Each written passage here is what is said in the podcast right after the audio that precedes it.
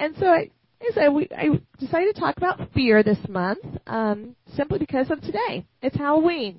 So it's October 31st. That's what we typically celebrate as Halloween. Um, I did a little research on it because I was curious where came in the whole idea of ghosts and goblins and scary things. And generally, um, the furthest one back, you know, I'd heard of like All Hallows Eve and different different concepts of it, but the one I found that seemed to be the oldest reference of where they believe it came from um, was, and I'm sure that if there's a historian here, they're going to tell me I pronounced this wrong. but it's I've got the Gaels or the the Jaels. I don't know. It's G A E L S. Um, that they believed that between the fall and the winter, and that ended up being falling on October 31st, you know, comparatively, that the world, that the walls between the worlds were thin, that the veil between the spiritual world and the physical world was at its thinnest, and so there was a fear that those, you know, those evil, mean spirits were going to come and get them, and there was that fear that, you know, it was, it was they they they were going to be attacked and possibly even killed by these spirits coming over from the spirit world. And so they would dress up as ghosts and ghouls and goblins and all those, you know, skeletons and things, so that the thought was that the spirits would think they were already dead and would leave them alone, and that if they were really scary, then the spirits wouldn't even come near them. And so it was actually it's kind of interesting that something that we've now made into a celebratory holiday was largely initially an act of um, trying to find safety, trying to um, protect themselves from an unknown, fearful entity that was out to get them. And so that's kind of where I decided to come up with, um, or get, decided to come with this topic for today, or for this this month. And so I'm going to give you a few quotes. I said a little bit of review. Um, the actual portion that's new today um, doesn't have a lot of quotes with it. It's more of an experiential thing I want to share with you. But in the meantime, I, like I said, I want to do a little bit of review. Oops, I missed the reference there. That was chapter 2 there. And it says, Everyone experiences fear and no one enjoys it. Yet it would take very little right thinking to realize why fear occurs. Very few people appreciate the power of the mind and no one remains fully aware of it all the time. The mind is a very powerful creator, and it never loses its creative force. It never sleeps every instant it is creating. It's largely just simply put, where does fear come from? It comes from our mind. Now, there is a lot of ways of perceiving that. There's a lot of ways of looking in, at that. You know, of course, the t- course talks about that we are um, that the world we experience is a projection of our thoughts. So that's one way to always look at it. Um, that our fears, you know, we're, we're, we're fearful because of what we're experiencing. And so in this instance, you know, there's a thought of, well, you know, if I wasn't creating the world around me as it is, I wouldn't be in fear. Um, and I'm just putting a little link up there that is actually a link to my a blog I did a few weeks ago um, where I talked about what does it mean that the mind creates? What does it mean when the course talks about the mind creating? What's that mean? And there's a couple passages. There's one in particular that I reference in that um, blog, which is at kellyhallock.com, and it's called "My My Mind Alone Does Not Create My Experience." Um, and I talk about there's a particular passage of the course that I would say supports the idea that there is, you know, the conscious mind, that which we are working with at this moment. It's what's listening to my voice. It's what I'm, you know, thinking through.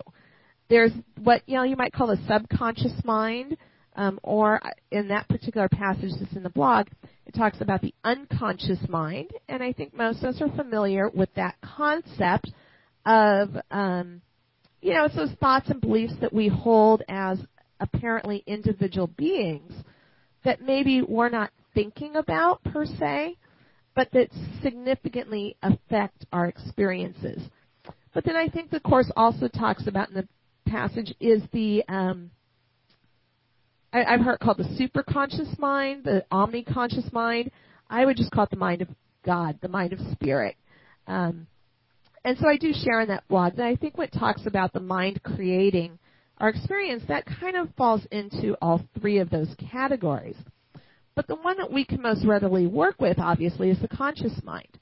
That I'm able to look at my thoughts, I'm able to look at what I'm thinking, and um, try to impact that based on what I do and what I think. I'm going to actually skip that little part there. Um, I put out actually two quotes here.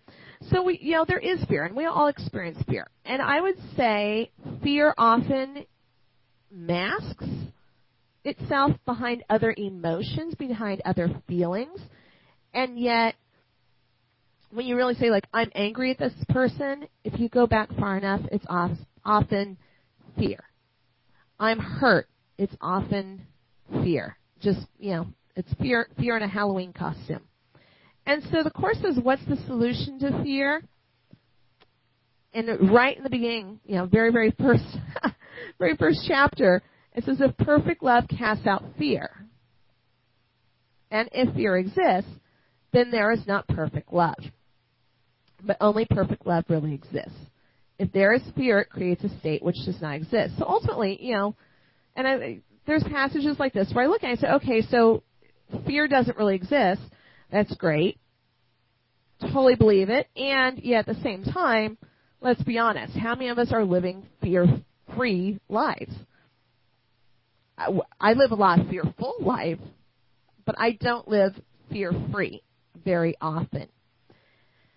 And so there is that part, it's like, okay, well, it doesn't exist. I know some people find comfort in that. For me personally, I find it a nice idea, but it is still my experience that there is fear. But it says perfect love casts out fear. And so, you know, I talked last week about, well, what's perfect love? And of course, what does the Course say right in the intro? The Course doesn't aim at teaching the meaning of love, for that is beyond what can be taught. It does aim, however, at removing the blocks to the awareness of love's presence, which is your natural inheritance. The opposite of love is fear, but what is all encompassing can have no opposite. So that's again saying, you know, fear doesn't exist, but, you know, we may have experience of it. So how does it get cast out? Through love.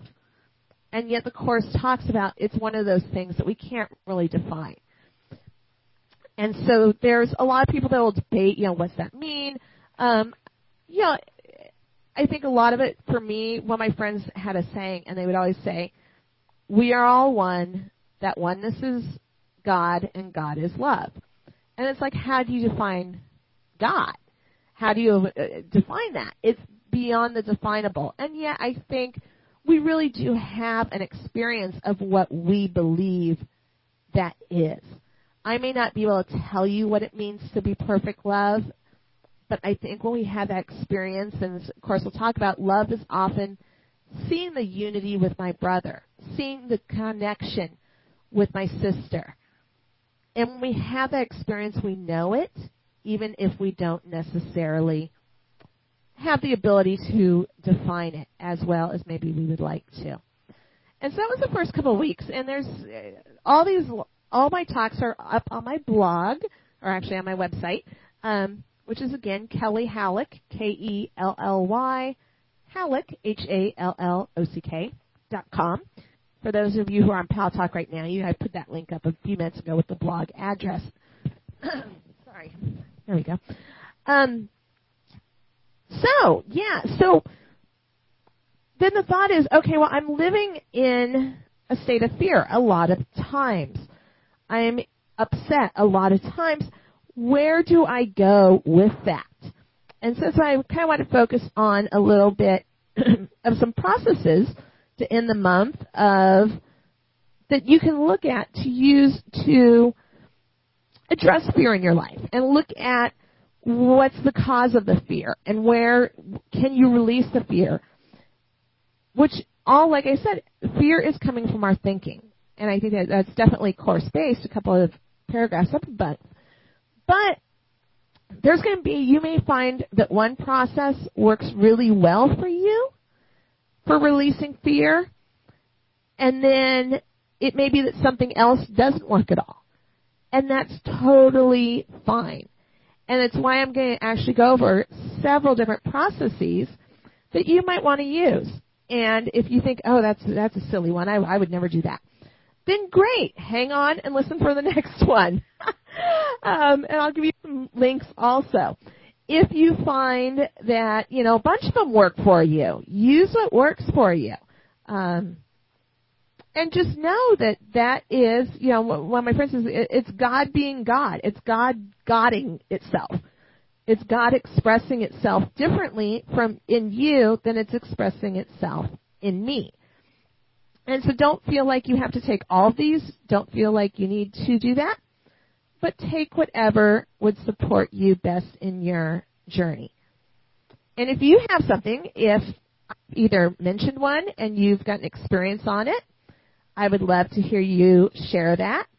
Um, and if you want to just type, I can always read that. Or if you want to, like I said, if you want the microphone, I'll give you that too.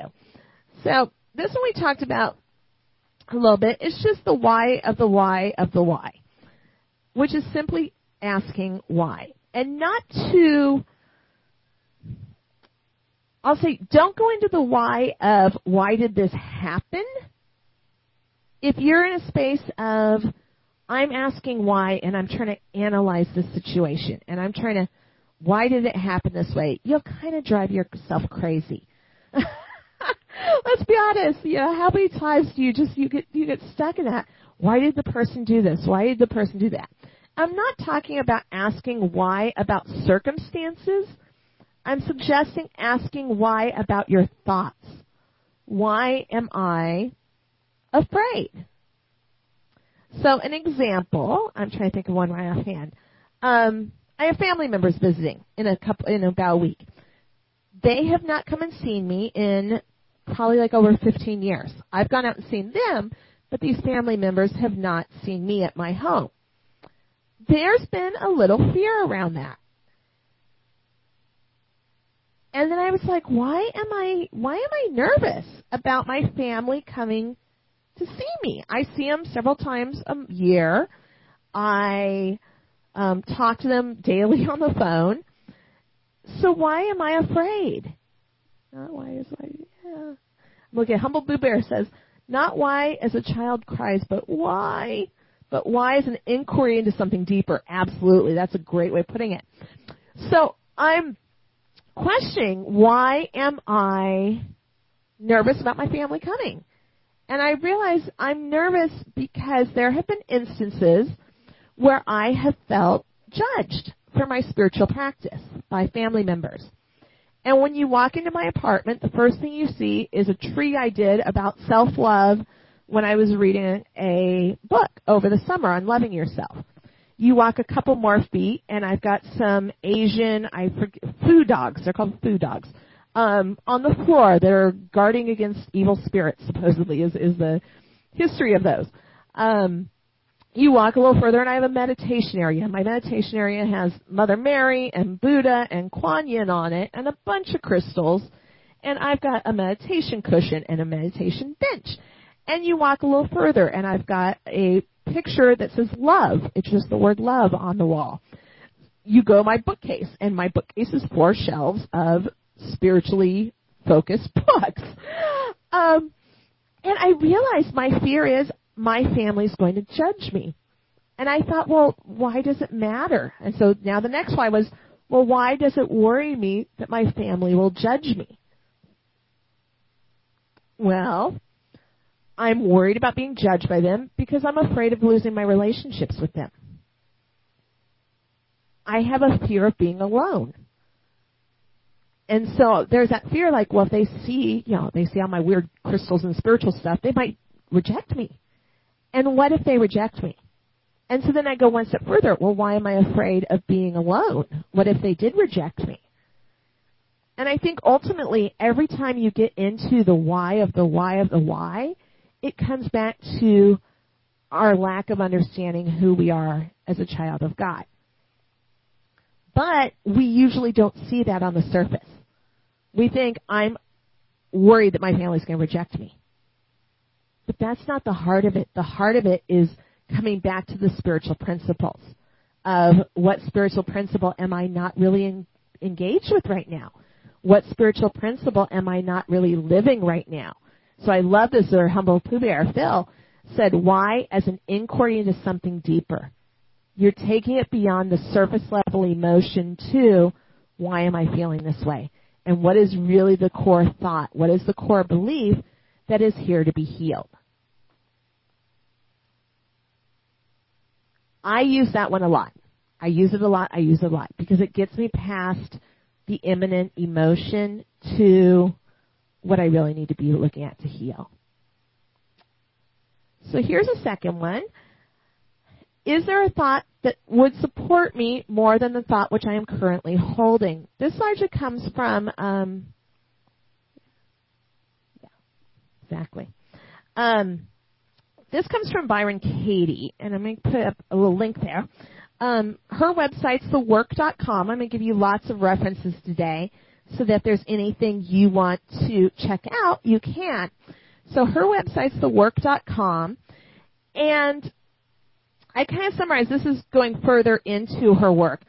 First, her work starts off with, is this true? And the second question is, is, is do I really know this is true? And that's especially when there is a judgment embedded in the fear. I don't think things should happen this way. I think this person is wrong. And you go into the Byron Katie work, and the link I gave just gives you a really great little worksheet. It's under her download section that takes you through all the steps that she has related to questioning our thoughts. If our fear is a projection of our thoughts, if our fear is the creation of our thinking, then you know, how do we get out of the fear? We look at our thoughts. And this is a really good method she uses. You know, start off with, is it true? Do I really know? I'm trying to think, what's one? Okay, here's one. My ex. I've been a little afraid to see my ex since we separated. There was some things that happened shortly after we separated that made me a little afraid of him. And so I've had this fear of I don't want to see I don't want to run into my ex because I'm afraid he's going to hurt me if he sees me. Well, do I know that's true? Well, technically, he's never actually hurt me. We were when we were married, he was never physically abusive. Things I've seen during certain times were bizarre, but I don't know that he would hurt me. And so my fear is coming from the story of based on his actions being a little bit odd, I'm afraid that he would do something irrational. It's been like five years since we've been separated. So the Byron Katie work goes through and helps you say, okay, do I really know the thought is true? But then the second part, or actually the third and fourth part of it, is she says, how do I feel when I hold that thought? And how would I feel without that thought? When I hold the thought, I'm afraid of my ex being physically, you know, violent if I was to see him. It makes me worried. It makes me scared. It makes me um, angry that he acted the way he did. It makes me think that I'm not safe in certain circumstances. Um, for a while, I would not get gas when I was traveling at a truck station, at a truck stop, because he was a truck driver. And so I was like, oh my gosh, what if I run into him at a truck stop? Um, and so there was times when I drove when I probably needed gas, but I wouldn't stop at the truck stop because I had this fear that was really just my taking a thought and extending it outward. And so you look and you say, is there a thought that would support me more than the thought I'm currently holding? Instead of saying, I'm afraid my ex is going to harm me, would a thought be, I know that all things work out and have a happy ending. I know that all things are gently planned by spirit for my good. If I can release the thought, I can think he was going through a rough time, but he's probably gotten his life together now and is doing better. That's a much happier thought That's a thought I can think of. I can release the fear that he's going to hurt me. Trust that God's protecting me. Trust that Spirit's with me. Trust that over the last five years, he's probably grown. And to work with that thought is a lot happier, and it's a way of letting go of fear. I said, give you lots and lots today. Mm-hmm. Lots of processes. So it's our last day on fear. And some of these I'm sure we'll come back to because a lot of these processes are good with other things going on with our lives. Um, but I'm going to give you this one. This was one I've learned and my, I've heard her reference as sitting under the bridge. The person that shared this with me initially had a horrible fear that he was going to lose all his money, end up out on the street, and living under a bridge. um, you know, and the fact that he had tons of friends and family, you know, that that that was irrelevant. He was like, I'm going to be under a bridge someday. And so the process simply is can we sit with our worst fear? Can we sit with that which scares us? And allow ourselves to feel like what it would be if that happened. I'll say last last year I lost a job and I ended up losing pretty much all my friends and my church and I, I pretty much lost everything last year that I loved. It was the absolute worst case scenario for me. And I hadn't predicted it. And I had never sat with what happens if I lose everything. And I'll say I've come to a different point now. There's days when I think, oh, I'm afraid that, you know, what if the same thing happened again? and I can now sit with that and say, well, if if I lost everything today, could I survive that? What do I need to be happy? Do I need a specific job to be happy? Do I need a certain income to be happy? Do I need a certain living situation to be happy? Now I'll say I've got preferences. I personally like living alone in a one bedroom apartment. I personally love the job I'm at currently. Um, I love the people at Community Miracle Center. But can I, if I was to lose everything today, can I sit with that? Allow myself to feel the loss and then say, but God is still with me. Can I find that happiness from within? And if the answer is yes, if the happiness is within, if the kingdom of God is within us, and we can reach into that space of trusting that, of knowing that the infinite being loves us, then we can let go of the fear because there's nothing to fear if we've got everything we need within.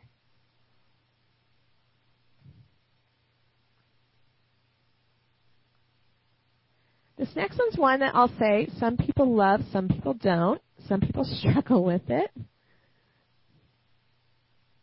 Cindy, was that a question mark? Humble Pooh Bear gave me a heart, and Cindy's got a question mark parentheses exclamation. So if you have a question, go for it, and um, let me know. I can even give you the microphone, Cindy, if you have a question. Hmm? Sorry, I'm driving. I'll stop. No question. Absolutely no problem, Cindy. I love that you are driving and with us while you're driving. Um, drive carefully though. Don't close your eyes during meditation or anything like that. That's awesome. and don't stop. Just be safe, okay?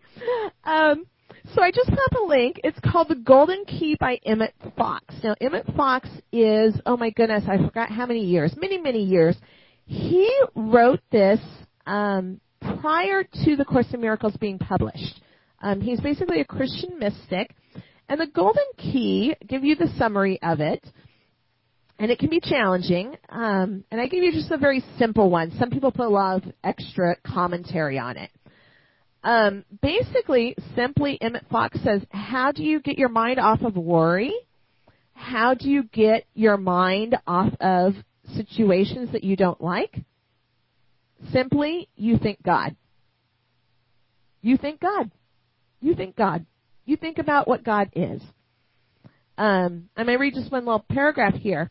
It's, he says, We have said that the golden key is simple, and so it is. But of course, it is not always easy to turn. If you are very frightened or worried, it may be difficult at first to get your thoughts away from material things. But by constantly repeating some statement of absolute truth that appears to, appeals to you, such as, there is no power but God, or I am a child of God, filled and surrounded by the perfect peace of God. God is love. God is guiding me now. Or perhaps best and simple of all, just God is with me. However mechanical or dead it may seem at first, you will soon find that the treatment has begun to take and that your mind is clearing.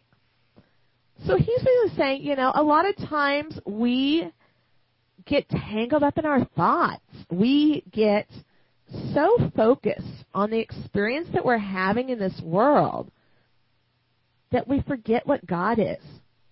We forget that Spirit is there for us. We forget that we are children of God, that God is the Father who we've never left in heaven.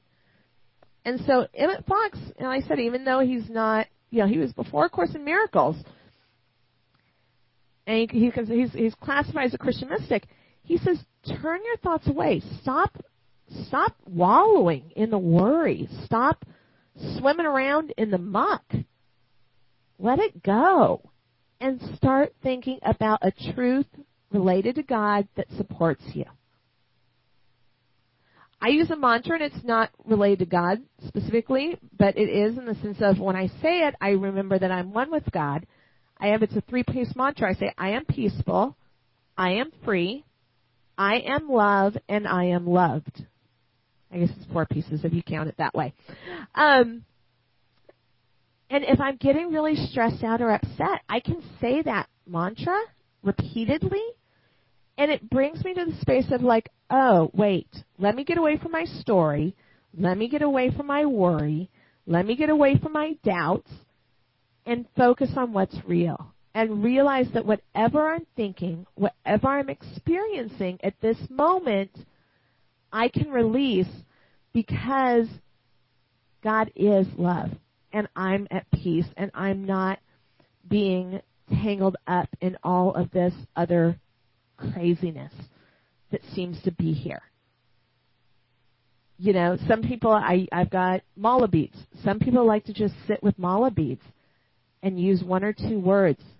It says there's 108 mala beads because that's supposedly the number of deceptions of the heart. Sometimes it's great just to sit with a stack of mala beads, and I've got a stack, and I just simply say, I am love.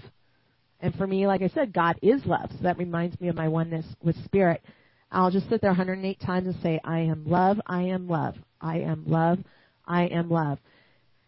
And regardless of what challenges me at that time, to come back to that truth releases a lot of fear.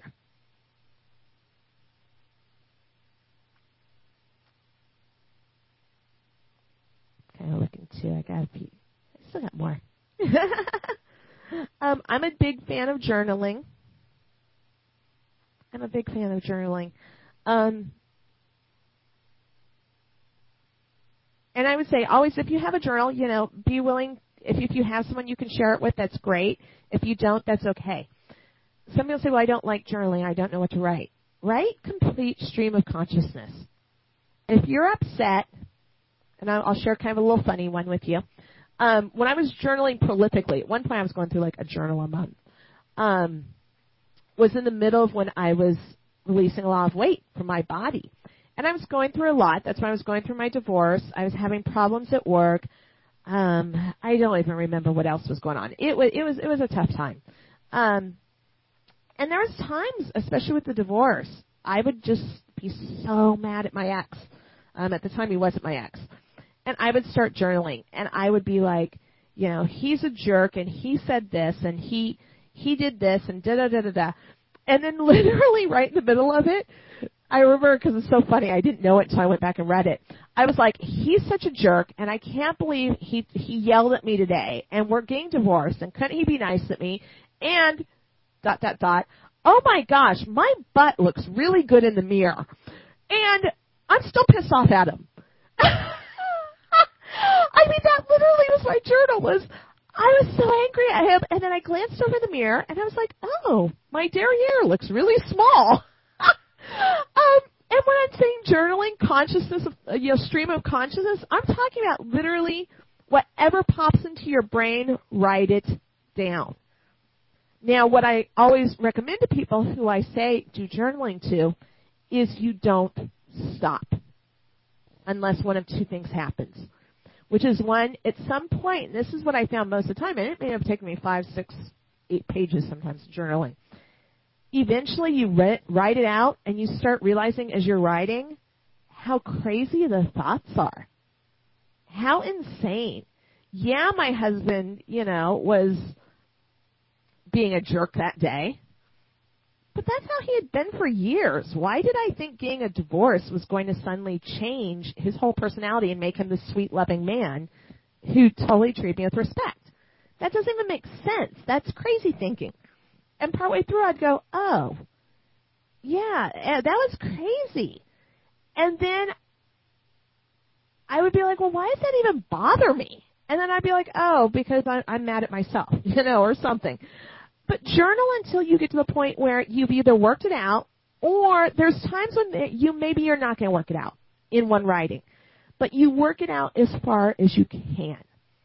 There's times when I was just like, okay, I know my thoughts are crazy. I'm still not feeling totally over this, but I'm exhausted. It's three in the morning when I would wake up and journal half the time. So there's times when you close the journal. What you don't do is say, well, this is painful, so I'm going to walk away. I'm going to pretend that this feeling doesn't exist. I'm going to pretend the fear is not there. Journal it out until you feel like Spirit has led you as far as you can get that day. Blackie. Bye, Blackie. Thank you for being here, Blackie. Just so they got to leave now. So, hugs and love. Um, let me look up real quickly. J- Cindy, and I, I, I like to read these because if anybody listens to the recordings later. Cindy says, morning pages, three full pages, Julia Cameron. I did that for four years. You just wrote, you're on, wrote, uh, okay, I think there's something here. You're on no street, no periods, no explanations, just write. I still haven't opened my shield. Him, it would be interesting to read. Yeah, it's interesting to go back and see those old journals. Um, I actually, at some point, would like to write a book, and I transcribed about 20 journals into digital form. Um, and the beauty of that is you get to see the growth, and you get to be like, oh my gosh, I, I so much is healed, and look at all the amazing stuff that's happened and oh my gosh, the spiritual practice works. And then there's also those moments where you look back at a journal and you go, oh, snap, it's the same thing. you're like five years ago, I was saying the same stuff I'm saying now. Um, and so that's always an experience to recognize um, some of the funny stuff that happens because you realize there's stuff you maybe have healed and you've released, and then there's that gosh darn it stuff that you realize um, you haven't released, that you are hanging on to it with everything you got.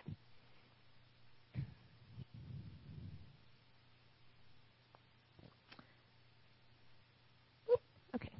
There's actually two links there I just put up for you. Oh, and I missed a T. That is supposed to be Tonglen. Um. Yeah, there. Oh, there we go.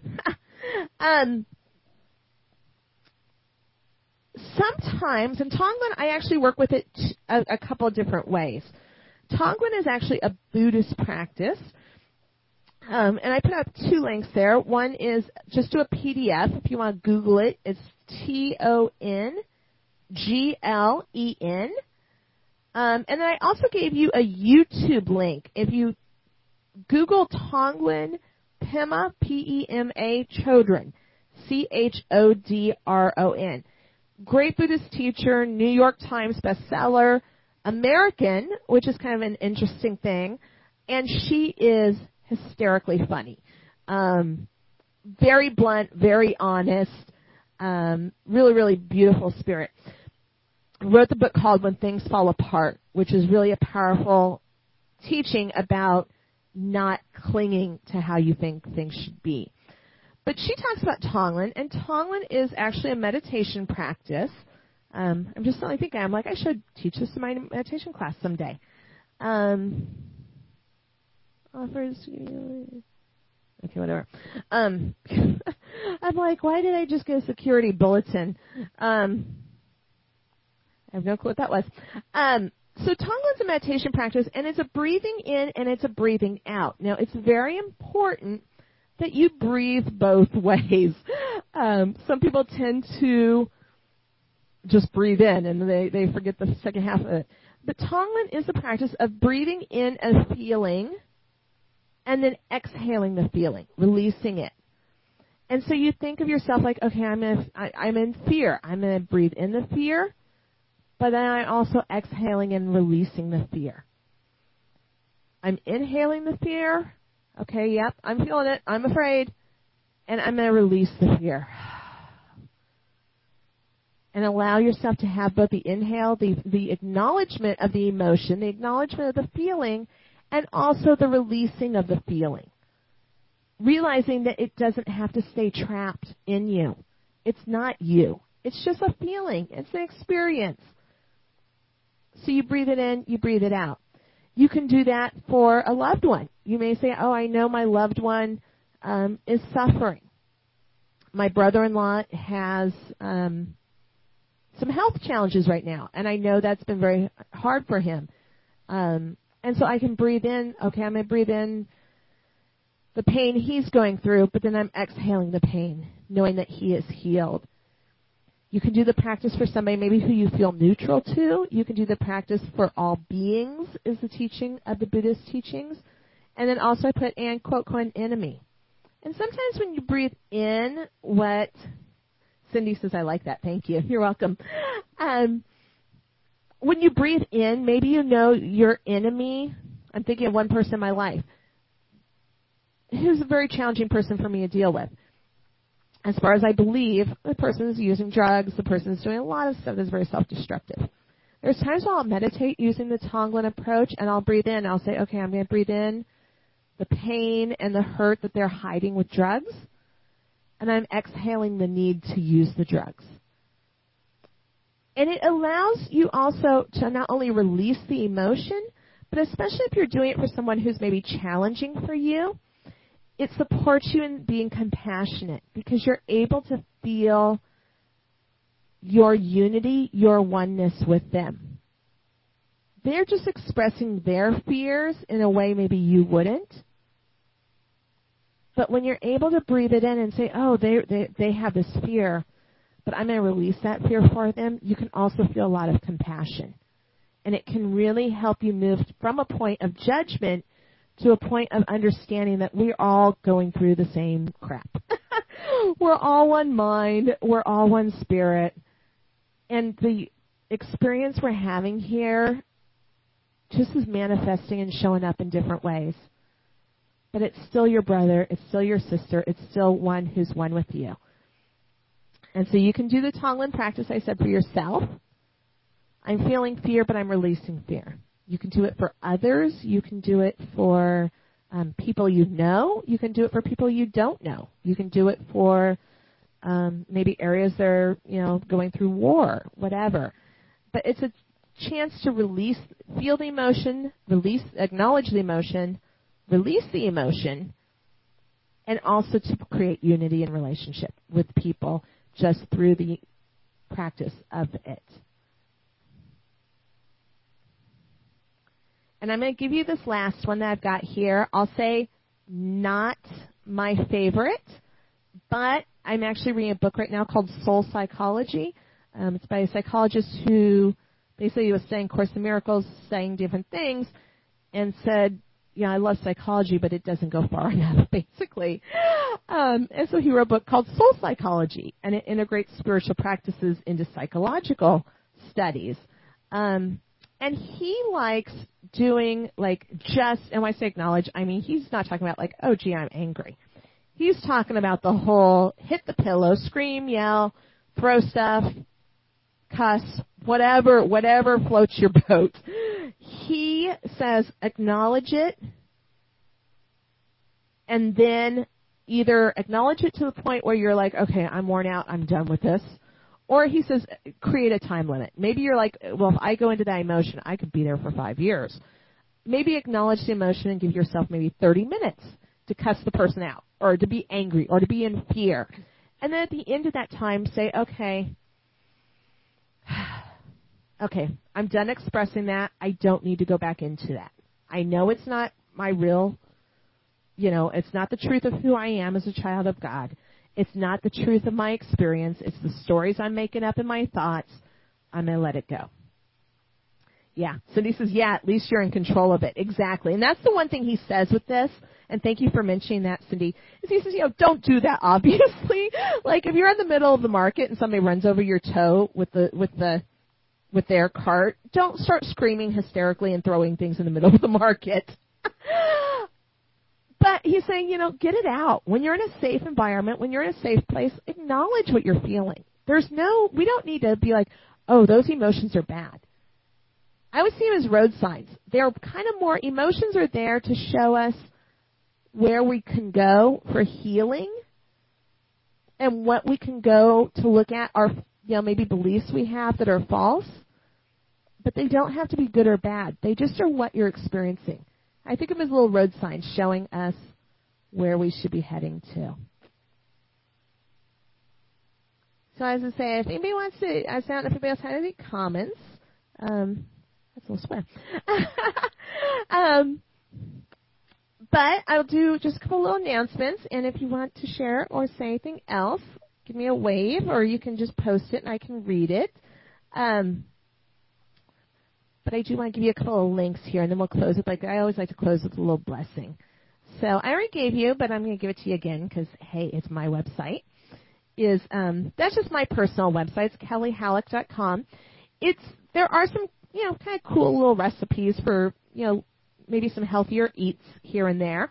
Um, there's also I usually blog weekly. Every talk, either in person is video or audio recording here is on my website as is um, different services I offer. I might be actually offering a class in January, but I haven't decided on that yet. But if I do, it'll be there. Um, so that's that one. Miracles-course.org. That is, of course, the Community Miracle Center here in San Francisco. There's a gazillion things there to check out. Um, we have a bookstore with over 300 Course in Miracles related items we have the 2018 conference registration is going on now. There's going to be links soon for all of our ministers who are ordained through our program to have their pro, their gather video or recordings there. Um, we also offer classes and lots of other stuff going on at Community Miracle Center. So those are two websites. You know, I would totally love you check those out and let us, you know, contact us if you have any questions or anything we can do and not seeing anybody else waving or chatting. Um, I want to say thank you for, I say especially, I say Reverend Phil the Pooh Bear and Cindy. I love you guys participating. I'm really glad you were here. Um, I'd like to offer just a little blessing before we go, and we'll do that. So, if you feel led, put your hand on your heart just giving gratitude and thanks for everything we have in our lives. Giving gratitude and thanks for all the people who are present here today, for the people who are supporting and making this possible for ACIM Gather to create a platform for us to join together. Just wanting to release any thoughts of fear, of worry, maybe be able to integrate some of these practices into our lives so that we can know that perfect love is our true nature, that perfect love is all that we have, that perfect love is who we are, and there's no reason to fear. And so we just thank, say thank you, and with grace and gratitude, we let it be. Amen. So, love you. Thank you, Essie Jackie and Reverend Tony, who's actually like a room away from me. So thank you. Um, I believe right now my my plan is for next month, the month of November, um, that the topic is going to be being grateful amidst turmoil. How do we find a place of being grateful and thankful when maybe it doesn't seem like things are going so great? So that's going to be the topic. Um, for November, December, I'm thinking about doing something about releasing those things that challenge us. So I haven't fully decided on that, but I do believe November is going to be being grateful amidst turmoil. It's going to be the topic. So, yeah, right in time with the election. oh, Phil, I wasn't even thinking that one, but yeah, that works too. The election, how to be grateful amidst the election. Um, and yeah, I, I just keep telling myself, I know a lot of people are talking about the election. I'm like, whatever happens, happens, and I'm to trust it'll all work out. Um, you know, it'll be an experience either way. So, so thank you guys so much. I believe I'm the last program for the night. So I'm so grateful for you all being here. Bill says the birds will still sing the next morning. Yeah. Yeah, November 2nd is not the apocalypse. I'm I'm just predicting that right now. It's it's all going to be good in the morning. so, um blessings to you all and thank you so much and I look forward to seeing you either next week here. I'm here at 4 p.m. or 7 Eastern on Mondays. Um, I'm also the sound technician for the Community Miracle Sunday service, and that's at 2 o'clock Eastern on Sundays or 11 Central. So thank you, Lynn. Love you. And everybody have a good night. Bye bye.